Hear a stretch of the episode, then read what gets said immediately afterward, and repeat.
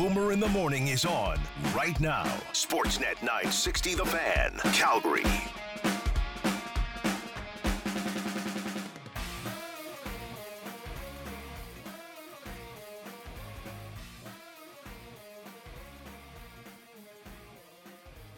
This hour brought to you by Spruce It Up Garden Center, your one stop shop for the best plants, trees, pots, and decor and the greenest grass. Spruce it up, green it up, prune it up. They've got you covered. Frank Seravalli near the bottom of the hour as we get into hour number two, our NHL Insider. Four series open up last night, four more tonight. We are in it. Adnan Virk, hour three. He has. Uh, we're going to Adnan a little bit early today. He's got some very, uh, very important guy. Oh, is that right? Very important. Busy, yeah, busy. Yeah, yeah, yeah. Anything we can do to help? No, no sweat on you. Hey, they can handle that. That's I'll do whatever. I don't. Yeah, sure. As long as you know, whatever. Get out of here at the same time. yeah. We won't make. I'm not staying late. for for Adnan. No, late puck drop tonight. Yeah, no, gotta- no, no, You got to no, get your no, nap in. Let's go. Stephen Brunt joins us back from a hiatus. I'm going to call it. I'm not going to pry, Stephen. It's not. It's none of my business what you do. Uh, I'd like to pry. Can we? Pry? Would you? Okay. Well, okay. We're going to pry. What the hell, Stephen? Stephen, where were you? Well, I, I've been uh, various places. Um, I was recreationally. I was away uh, fishing um, on the uh, the beautiful island of Abaco, which is in the northern Bahamas. So Hmm. that was that was very very very nice. And then uh, got home from there and changed my clothes and went right back to the airport and flew out to Vancouver to uh, shoot a, a sit down and a, a, a long uh, and fantastic sit down with John Herdman, the coach of Canada's men's national team. So yeah, so that that was very cool and um, very excited about about that. I'm not uh, when when I know uh, what the rollout is going to be, I'll, I'll I will not keep it secret. But um, yeah, it was a lot of fun. And I and the other and the bonus is that I've spent a lot of time in Canadian airports in the last 72 hours. And you know what? That's a really crappy place to be right now. Hmm. Just a, I not like that again. First world problems. I get it. Um, speaking from a position of privilege, I get it. I'm traveling. It's great. But man, oh man, what a mess! What Yeah. a mess stuff is right now. So yeah, be forewarned. Go early. Don't expect to get home at any time when you thought you were going to get home. I I got home. Well, it was it was this morning, um, and then very quick turnaround because I'm at the Sportsnet World headquarters today to be part of the broadcast of the Guy Lafleur state funeral this morning. So I, I guess before we move there, Herdman would be a rather popular uh, request these days from media types. Are you getting the sense of the the magnitude of what he's achieved and maybe how his star has risen in the last uh, year or two? Oh yeah, no, it's for sure, and I and it's interesting that it, he's you know kind of trying to get down to business now in terms of looking ahead to the the next games that they play in June, but and obviously ahead to November to the World Cup. Um, so he's trying to.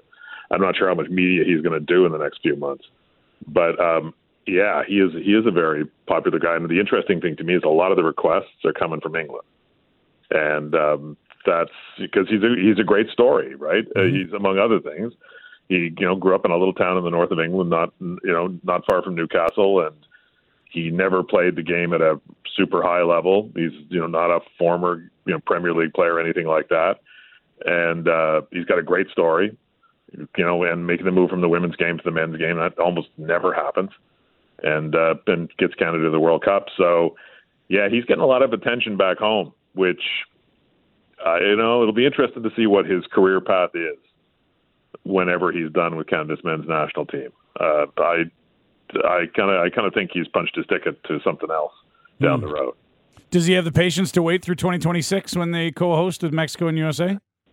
I think he yeah I think that's the plan. Um, you know I think that's the plan. But I, as with all things in Canadian soccer, and uh, I, I like I know people kind of get tired of hearing this, but I, I- you know that this that this obviously it's a triumph getting to Qatar and playing in this World Cup, and a huge amount of money is going to flow into the organization, the Canadian Soccer Association, from FIFA because of that.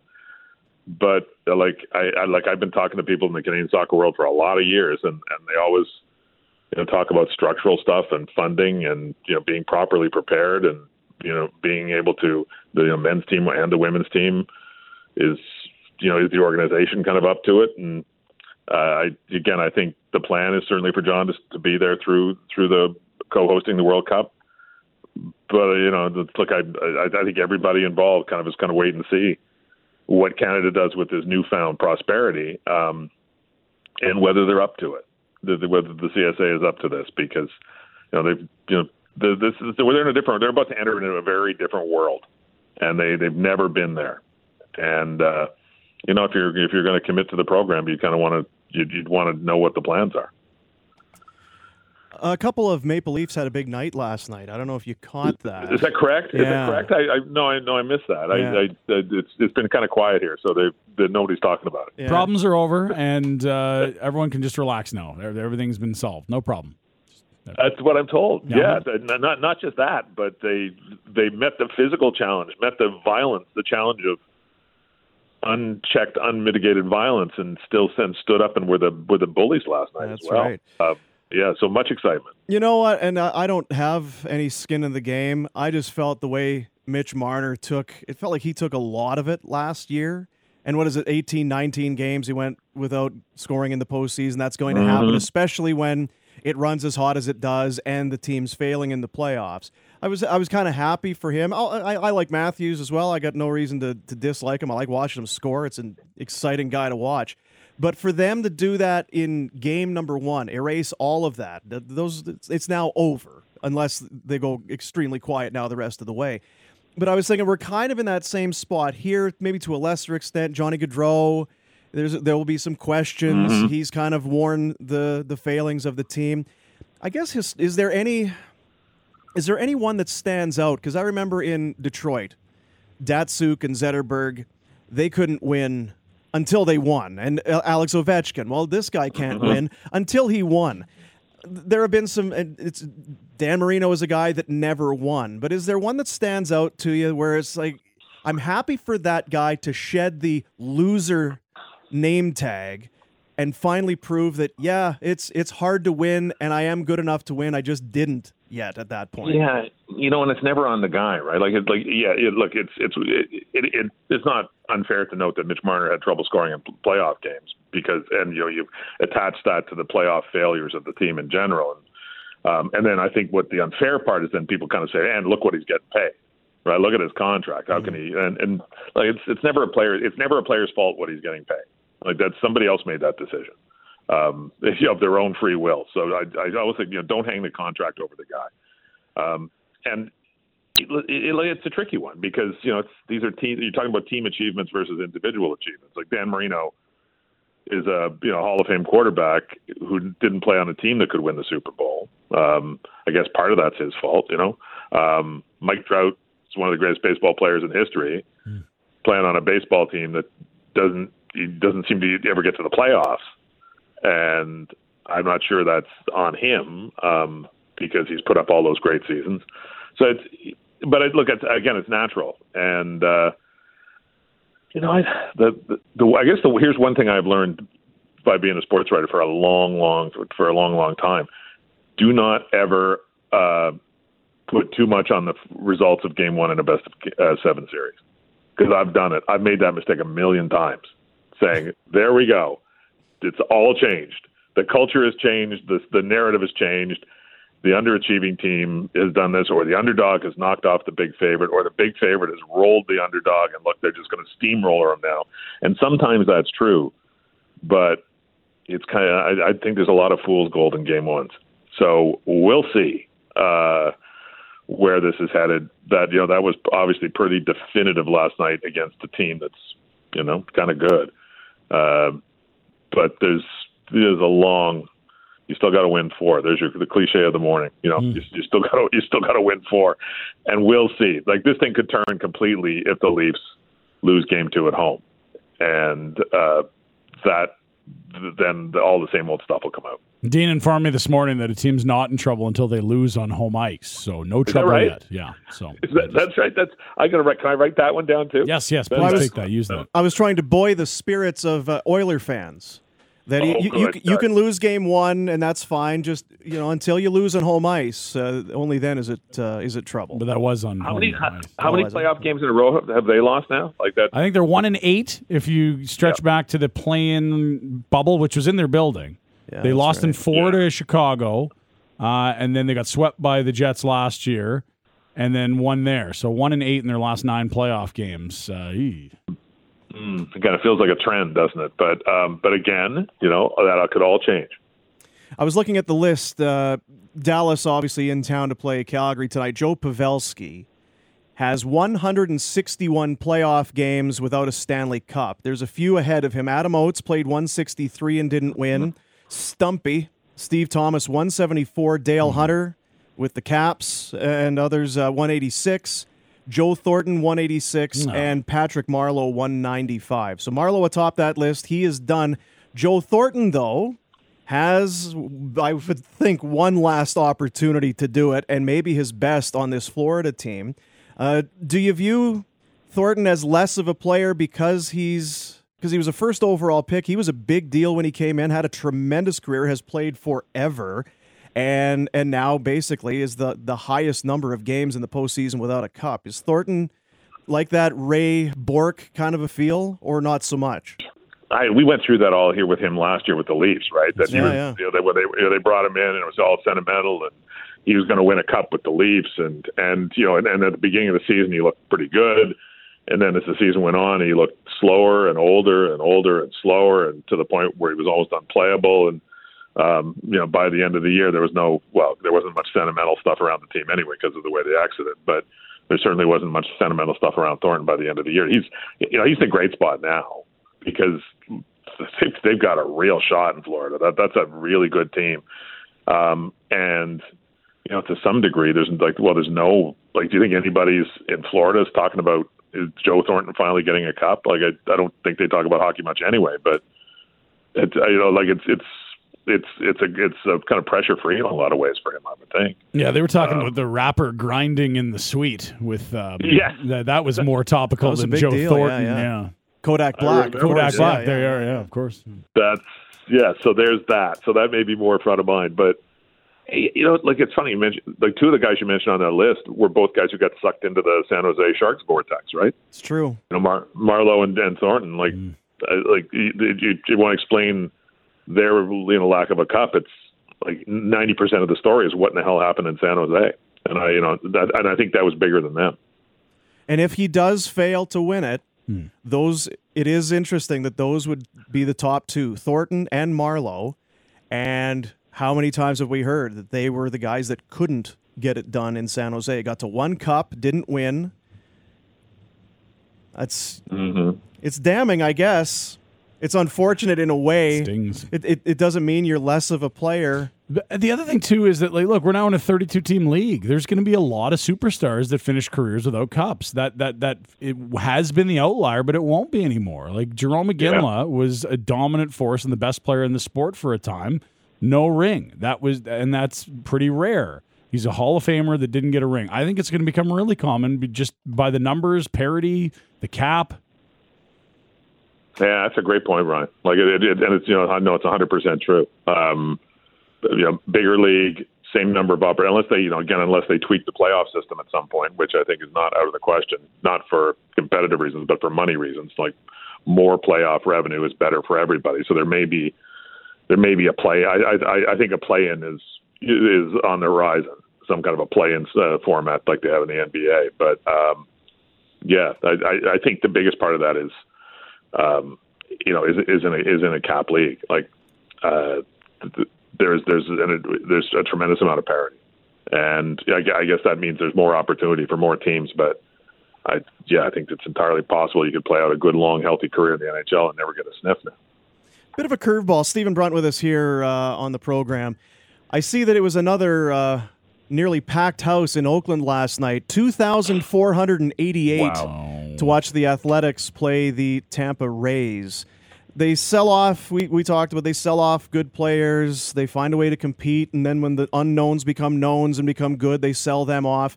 What's happening in Oakland? Because we keep hearing, uh, maybe we'd go to Vegas. Hey, Vegas, would you support a uh, Major League Baseball team? What's the long? What's your vibe on the long term viability there in Oakland? Well, it's a stadium issue, and you know, unless you get a stadium built, that stadium is not really suited for anything, and it's you know, it's turned into a political, big political, as you can imagine, a political situation in Oakland about whether they're going to ante up to build a downtown stadium for the for the A's. It looks right now, it looks like that's not going to happen.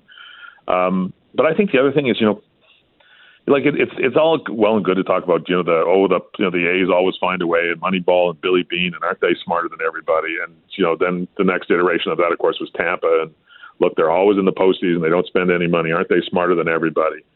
But you know, if you don't deliver at a certain point, um, I, I you know, like Tampa doesn't draw anybody, and you know, part of that's a stadium issue. Um, but the reason they were talking, you know, the reason the owner wanted to play half his games in Montreal is because they don't draw, even though they're they've been in the postseason every year for a long, long time, and they've gotten close.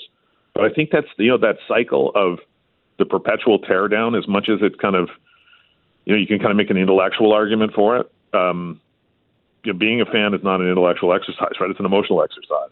You want to win. And you know, when you got a chance to win, you want your owner to double down and triple down and say, "Well, you know, I want to win as badly as you do." And if you know you're always kind of having the rug pulled out from under you, I think it eventually it's it's it's you know it's taken time, um, but it, it it just kind of wrecks it. Like you're not you're not willing to take the bait anymore. And I think that's a big part of what's happened in Oakland. That yeah, is it wasn't it great that they made all those postseason appearances with a low payroll, but you know, are you really happier when Marcus Semien's playing for somebody else? Are you okay with that, or Matt Chapman, or you know, take your pick of all the guys who have left Olson, there in the last yeah. two years? Olson, yeah.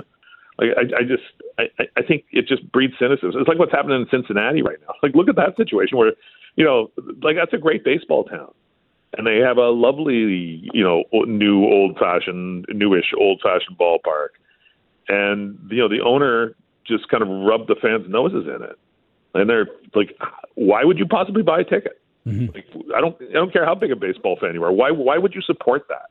Yeah, the owner basically said, uh, "What, uh, what else is there to do in Cincinnati? You like baseball, you're coming to games. If you don't like it, then don't come. Or where else are you going to go? Yeah, we got yeah. you. Basically. Not really. Uh, not really enticing uh, for fans. Not really. Well, it's a hell of an argument, isn't it? Like yeah. you're, you know, step right up, suckers, and give me your money. And yeah, if you want to, or go support the other baseball team in Cincinnati, right? Like that's that's essentially the attitude. And I, I like one. I think one thing that's absolutely true is that if you make sports fans cynical, hmm. right? If you kind of if you kind of pull back the curtain and they see the guy pulling the levers, um, it like it, it's the spell is broken. And you say, hang on a second, this is this is a this is a nasty money making enterprise where the guy running it doesn't really care. Um, all he wants is my money. And you know, how do you give your heart over to something? If because that's that's what you're supposed to do as a fan. And I think that, that, there's a lot of that going on in Oakland. They raised ticket prices this year in the same offseason. They let Olson, Chapman, Sean Manaea, and others go. Like they they they yeah. knew they were tearing it down to a significant extent. They know the building's a dump. There's feral cats taking over the Coliseum. Cats love it there. And That's I, the one thing. And I kind of think yeah. the end game might be, hey, let's make it hard for our fans to love this and whoops we'll end up in vegas and the franchise is worth an extra billion dollars. Like that might be the long game here no? It may be not even that long a long game. Yeah it's but but i'm not sure you know it's i guess like the question would be do you have to destroy it to do that? Do you, you, know, you have to completely destroy the the team to do that? It, it would you know wouldn't the team have more value if it was competitive? And um like uh, it, it's it's it, but look there yeah there there's an element of we're not going to be here much longer. We know this no one's putting any money into the stump of a stadium. We're not going to get a stadium built. Um, and if they or if they do build a you know they like here's the you know put put it right on the table like build us a stadium and you pay for it or you know not only are we going to leave we're going to you know we're going to make it miserable on the way out. Mm. So yeah, I I think that's I think they're making that message pretty loud and clear. So, what do you expect today? You mentioned you're going to the uh, the Guy Lafleur Memorial. The uh, it, it's I don't know if there's is there are there other sporting teams that do the lie lying in state like the the Habs do, and then have the response that the fans give to the team and to the player. It's uh, going to be an, another emotional day at the Bell Center. Yeah, I'm not, and again, I'm not in Montreal. I'm working with Ron MacLean here in Toronto on the broadcast. But yeah, um, the third one of these we've done, right? Because I did the Rocket Richard funeral and the Beliveau funeral, and you know, and the Gordie Howe funeral as well. But that wasn't like the difference is like if if an athlete, a, a you know, a famous athlete dies, uh, and there's any kind of a public memorial, it's going to be a big deal. Um, but there's nowhere like where else on earth would they have a state funeral for a hockey player? Like that's the difference, right? It's it's all of the other stuff that's tied into it. And I don't, you know, it's not. I'm not sure there'll be another one of these. Um, you know, maybe Patrick Roy whenever you know he leaves his mortal coil, but uh, like those the, those three guys, you know, Richard Beliveau and Lafleur, Quebecois, superstar, uh, Stanley Cup winner, multiple Stanley Cup winners. You know, like you have to tick every one of those boxes for for this to make sense. You know, for them to be treated like a statesman. And look, I don't think Alberta's doing that for anybody. I don't think Ontario's doing that for anybody. I don't think Canada's doing that for anybody. This, you know, this is a particular convergence of culture and politics and the sport and its history and a whole bunch of Stanley Cups. Um, you know, it's yeah, that this is like this is this is like a prime minister or a you know, or a pope. It's it's so it's along those lines and. Um, I, I guess what I'd say is, you know, if you're interested, tune in today because I'm not sure. I, again, I'm not sure we'll ever see another one of these.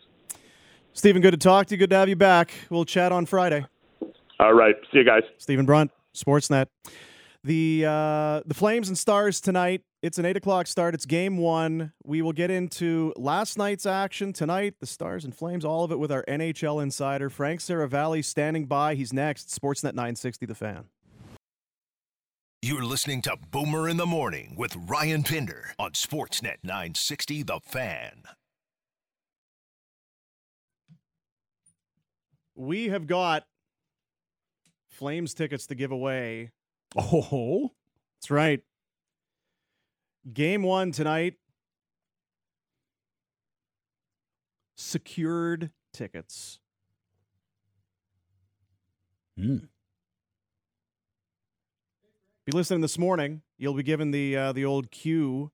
There's a code word you need to text it in at some point here this morning. One of our uh, promotional people promotions will uh, scan the list of correct uh, correct answers and correct texts, and one of you lucky devils will be off to the game tonight and will be contacted uh, shortly. I would say give you enough time because remember you don't need to pick up tickets anymore. It's not one of the oh how do I get the tickets? Well, just here you go. It's on your phone. You can email. There it is. There it is. Wallet, digital wallet.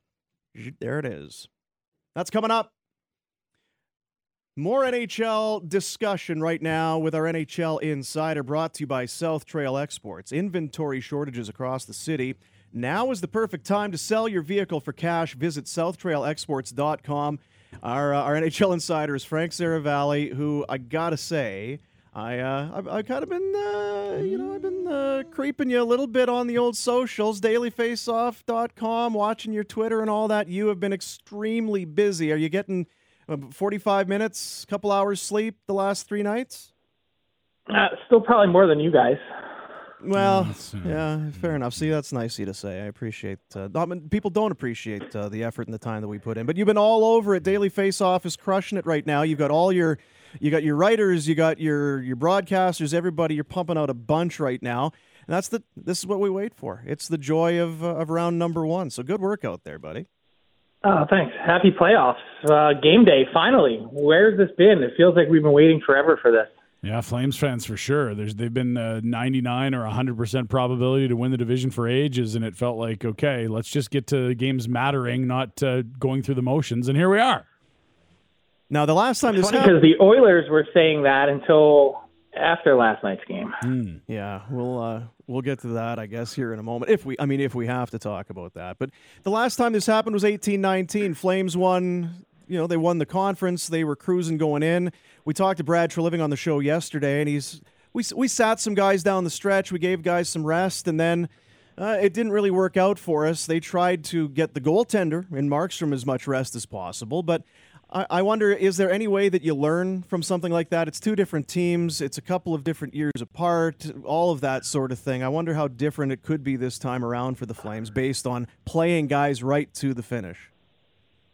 It just feels totally different, doesn't it? Even if the path was maybe a slightly different or the route the route chosen to to get to game one in terms of rest and rust, but I just you know I've gotten so many questions the last few days. You know, how's Johnny Gaudreau going to react? What's this going to be like? What happens if he doesn't produce in the playoffs? What happens if the Flames flame out?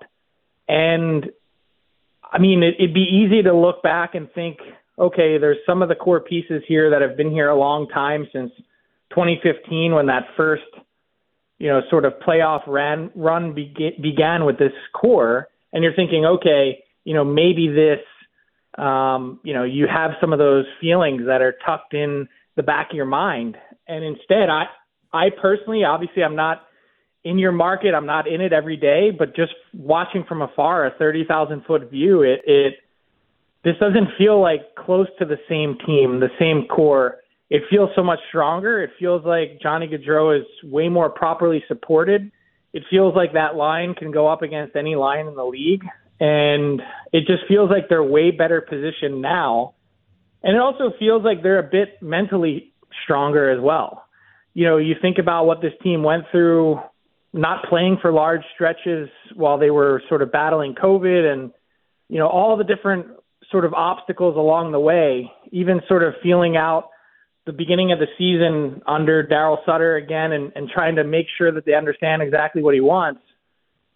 I just think, you know, part of the feel that emanates from the Flames heading into game one is has a lot to do with the coach and how he comports himself and how you know the message it just feels totally different. So i don't know you know perhaps some of the guys in there are thinking or or have some experience that necessarily wasn't positive but i don't get the sense at all that that's sort of the mo of this team heading into it yeah, and you know what's weird is that I, I I echo a lot of what you'd say. I think this is a well a way better built team. You mentioned Daryl. There's mm-hmm. Daryl's common henchmen that he's won with before that are on the roster, and to your point, it's probably a group that that feels like they do need to prove something.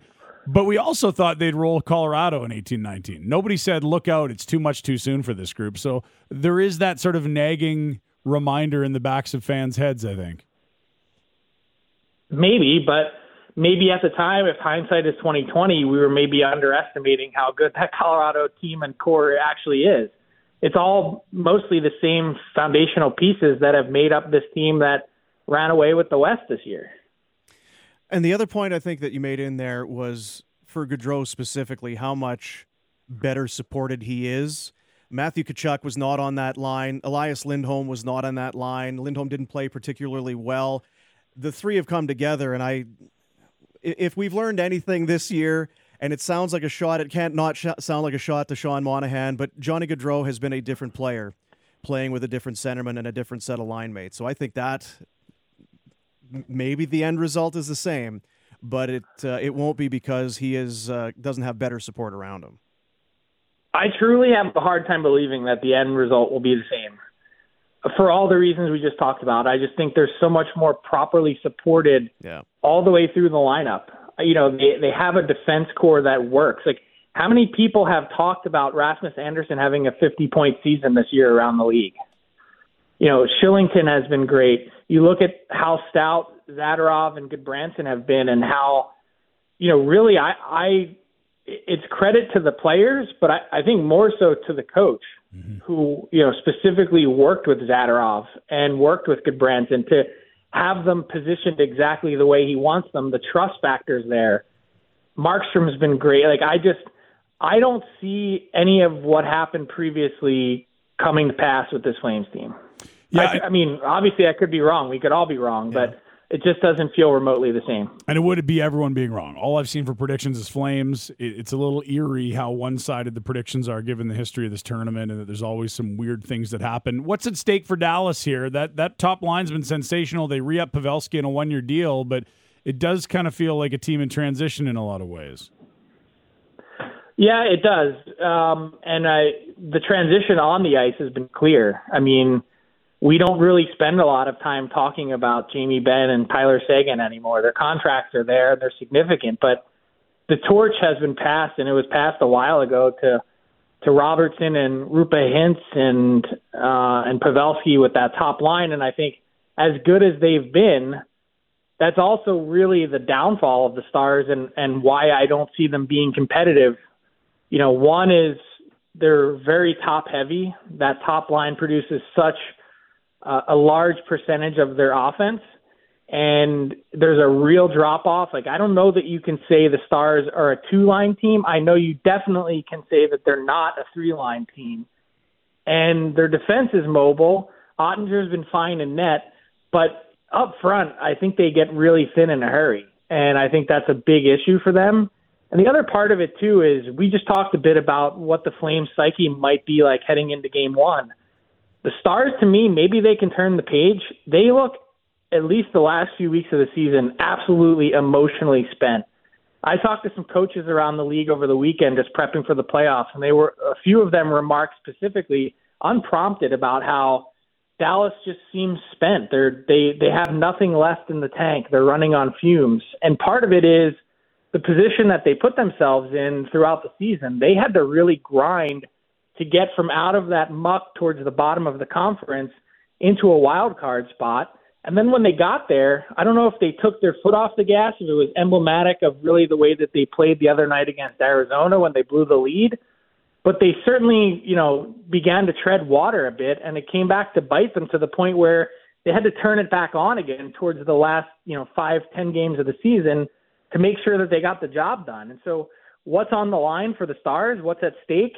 You know, the answer is a lot because it's not just Rick Bowness. and you know, I think everyone believes at this point that, you know, signs point towards him stepping back and retiring after the season. But, you know, I think there's been lots of question marks and rumblings about, you know, what happens with Jim Nill moving forward. You know, how patient is their owner and Tom Gaglardi going to be moving forward? From last night uh, when when you do what we do which is pushing out content every day hours and reams and reams of content based on one game we can't help but overreact. And it only gets worse the further you get in a series when it's a, a 3-2 lead or a, a 2-1 very definitive statements start coming out. So granted one night but of the four games and the situations that we saw last night, is there one that stands out where particularly you're thinking that might be trouble even though it's only a uh, one nothing series deficit. Yeah, I I certainly wonder about the Edmonton Oilers, and I I figured we'd get there at some point, but losing on home ice, game one in a series in which you were heavily favored. My big question mark, and you can go back and look at the the tape. You can listen to my podcast yesterday with Jason Gregor, and I said my concern with the Oilers, if you look at their playoff exits the last number of years, they found a way to beat themselves. And he said, "Oh no, that that that won't happen this year. They haven't done that under Jay Woodcroft." And I said, "Until I see it and believe it, I don't believe it." Because that's that's what they've done consistently over a really long period of time. Last night it was Mark Mike Smith, excuse me, with that horrendous giveaway. I still, you know, I've watched that play a hundred times, and I don't understand his thought process. You know, at any point when you look at the defenseman that was open, uh, you know, it's easy to say from my vantage point on my couch, but I mean, I could I, when I saw him do it, it was like I was coaching 8U hockey again. Not up the middle, like you you you never throw it up the middle. I, I just I couldn't believe that that was his decision making process late in a tie game in the playoffs. Um, before that, he wasn't particularly great either. He's lost six straight playoff starts, if I'm not mistaken, with a save percentage in the eights. Um, I my concern is they got a mouthful of Phillip Danault last night. They didn't really seem to win the matchup battle. McDavid had a special moment, but they've got a lot of work to do. And if they somehow fall down two nothing, losing both games at home, going to LA, they're in big trouble. Well, and you you alluded to it. They lose in the bubble against a bad Chicago team that shouldn't have been invited to that tournament that sold at the deadline in four games. So they're one and three there. Then they get swept by the Jets. Now they lose this one. That's one and eight. That, like the, you can tell me that this is good and that's fixed. If it's not in the postseason, it doesn't matter right? This it's this is now scorecard time on this organization, the GM, the stars. You got you need playoff success. You can't win one round with two superstars in their prime. Hundred percent. Not in year seven of the Connor McDavid experience. Um, and I, you know, there's another factor that I don't think enough people have talked about heading into this series, or at least I haven't heard it or seen it. Todd McLellan has been there and seen the unraveling himself. Now he gets to orchestrate it from the opposition bench.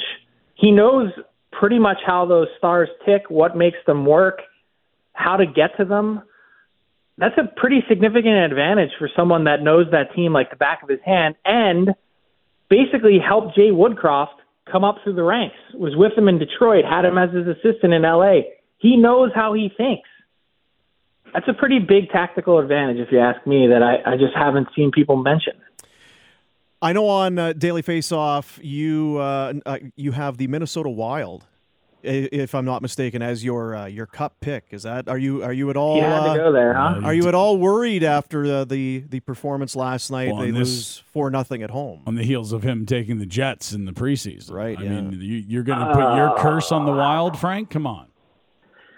See, this is the thing. You know, you look at my bracket and it's feast or famine. Like I knew picking the Wild, where in some ways this this series, some people viewed it as a coin flip, 53-47, whatever it is, it's super close. And I liked the Wild to get through, and I thought if they could get through, that they they can go on a deep run. They have the tools. Obviously, one game, uh, but I am mildly concerned. Um, not about my bracket. You can tear it up and throw it out. I don't Yeah, care yeah, about yeah. that. I'm mildly concerned for the Wild because I think there were question marks heading in. Do you go with Talbot? Do you go with Fleury? Uh, lots of juicy rebounds. Um, his former teammate and David Perron feasted on them. I'm not sure that I've seen. I saw Mike McKenna say this. I'm not sure I've seen a player score three goals that are almost identical. Um, you know, almost from the same spot.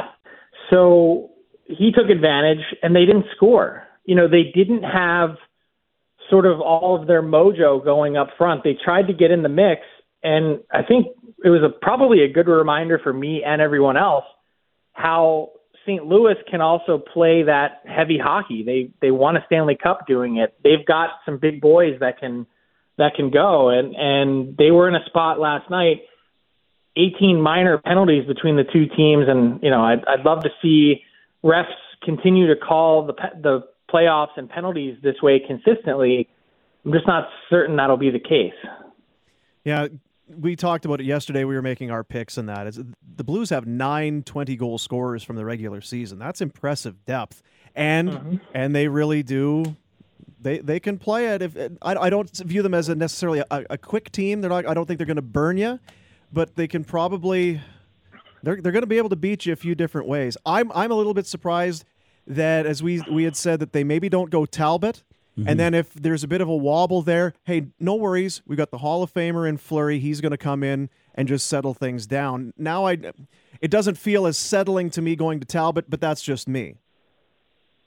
So there's some really interesting decisions in a few games. So do the Wild go to Talbot? Does Boston go to Swayman? And is it too early to mm-hmm. have the Mike Smith or ask the Mike Swi- Smith question? Yeah. Yeah, it's, and that series had it right. Like if St. Louis loses lopsided, it's hey, do they go to Binnington? Like that was always a wrinkle built into this series. I, I like it. It's it's another really interesting narrative. I think you'd have to cut a few layers pretty deep to get Ville Husso out of the net. I think Craig Berube has a serious trust factor with him. I think he has some concerns about Jordan Binnington and you know the lack of consistency that's been there. Um, I think it's Husso's net to run with for a little while. It's the Who show. Oh, there it is. Well done. See, that's why you're a writer. Copyright You that put, there. write that down. Sell T-shirts. Uh, Tampa Bay got worked pretty good. It was a physical affair. Kyle Clifford set the tone early, albeit illegally. Uh, but the the Leafs flexed on home ice. I, I if there's a team that should be able to come back and knows how to do it, it would be Tampa Bay. What did you make of the Leaf effort? Man, I can't believe that we made it 17 minutes and we're now just talking about the center of the hockey. Well, universe. people hate them here, so I kind of it. impressive. Yeah, I'm yeah. not going to lie. Yeah. Well, we do, we do. In the Leafs or us? I mean, either way, it's both impressive performances. Yeah, I would say both. Yeah, yes. yeah. Um, for the Leafs, speaking of impressive, there were a lot of impressive facets. Um, you could talk about Mitch Marner ending his playoff drought at 18 games. You could talk about their penalty kill and killing off that five minute major and how it sort of felt like I would imagine if you were in that building last night, a five minute major in the first 10 minutes of the game, and you're going, really? This is how we're going to start this again? Yeah. They kill it off and they use it as momentum. The Keefe timeout when it was one nothing with the five on three to keep the first unit out there in the second period was a brilliant, brilliant uh, call.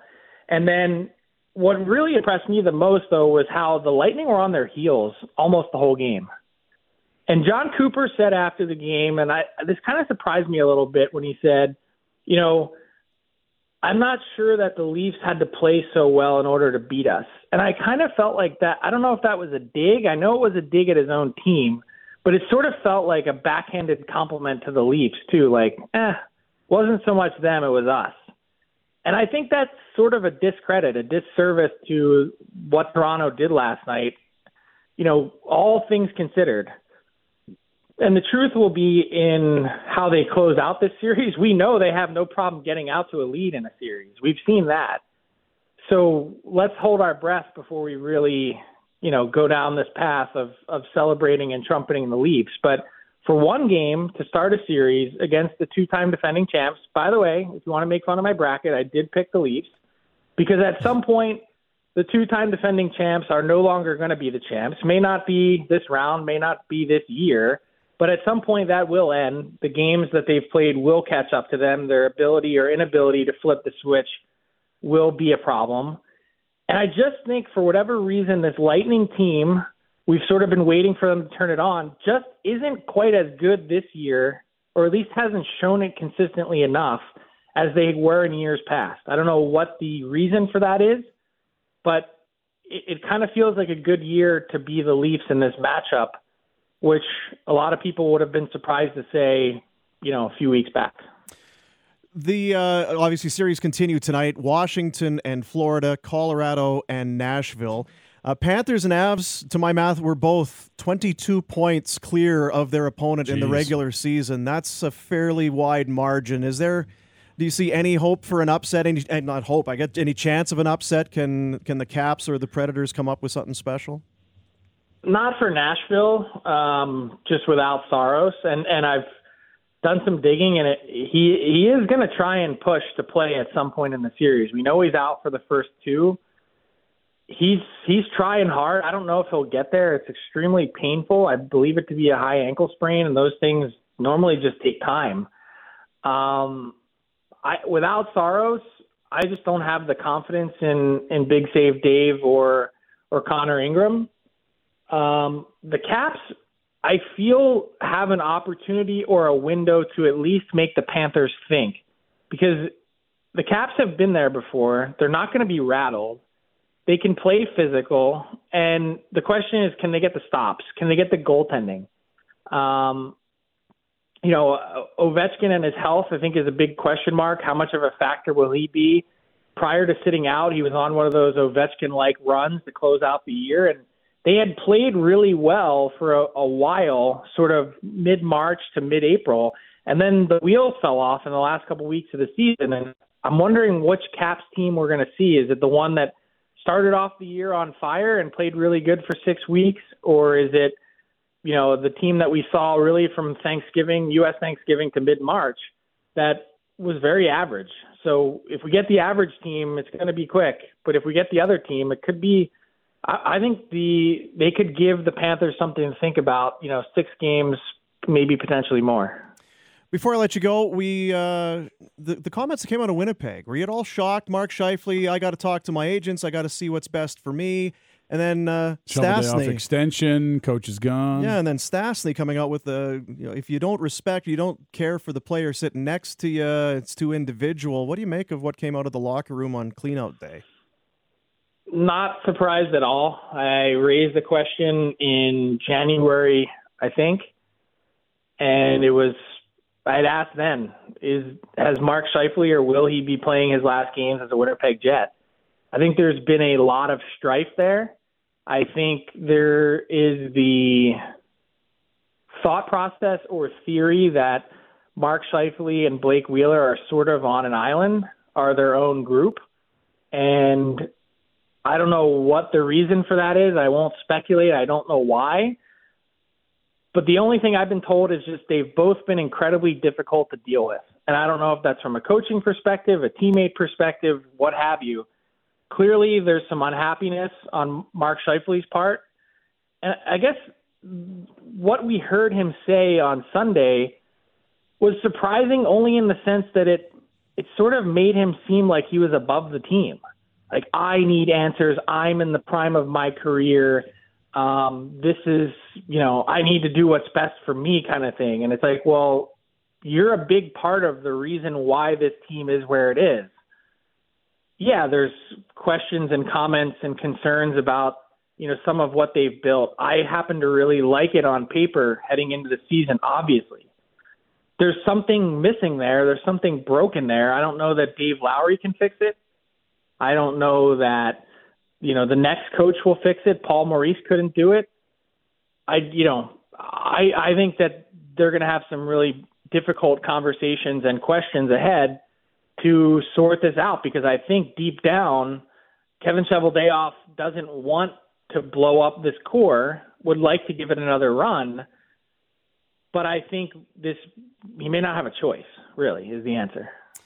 Frank, as always, good stuff, man. Good to catch up with you. Enjoy night number two. We'll chat in a week.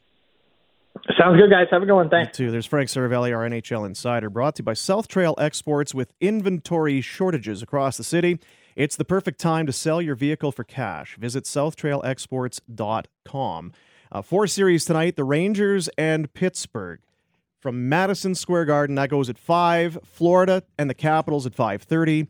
The Avs and the Predators 7:30 and then we go here in Calgary starting at 8. love it. Love it. This hour brought to you by Spruce It Up Garden Center, your one-stop shop for the best plants, trees, pots, and decor, and the greenest grass. Spruce it up, green it up, prune it up. They got you covered. We come back hour three. Adnan Virk and your texts with what you want to talk about. Sportsnet 960, the fan.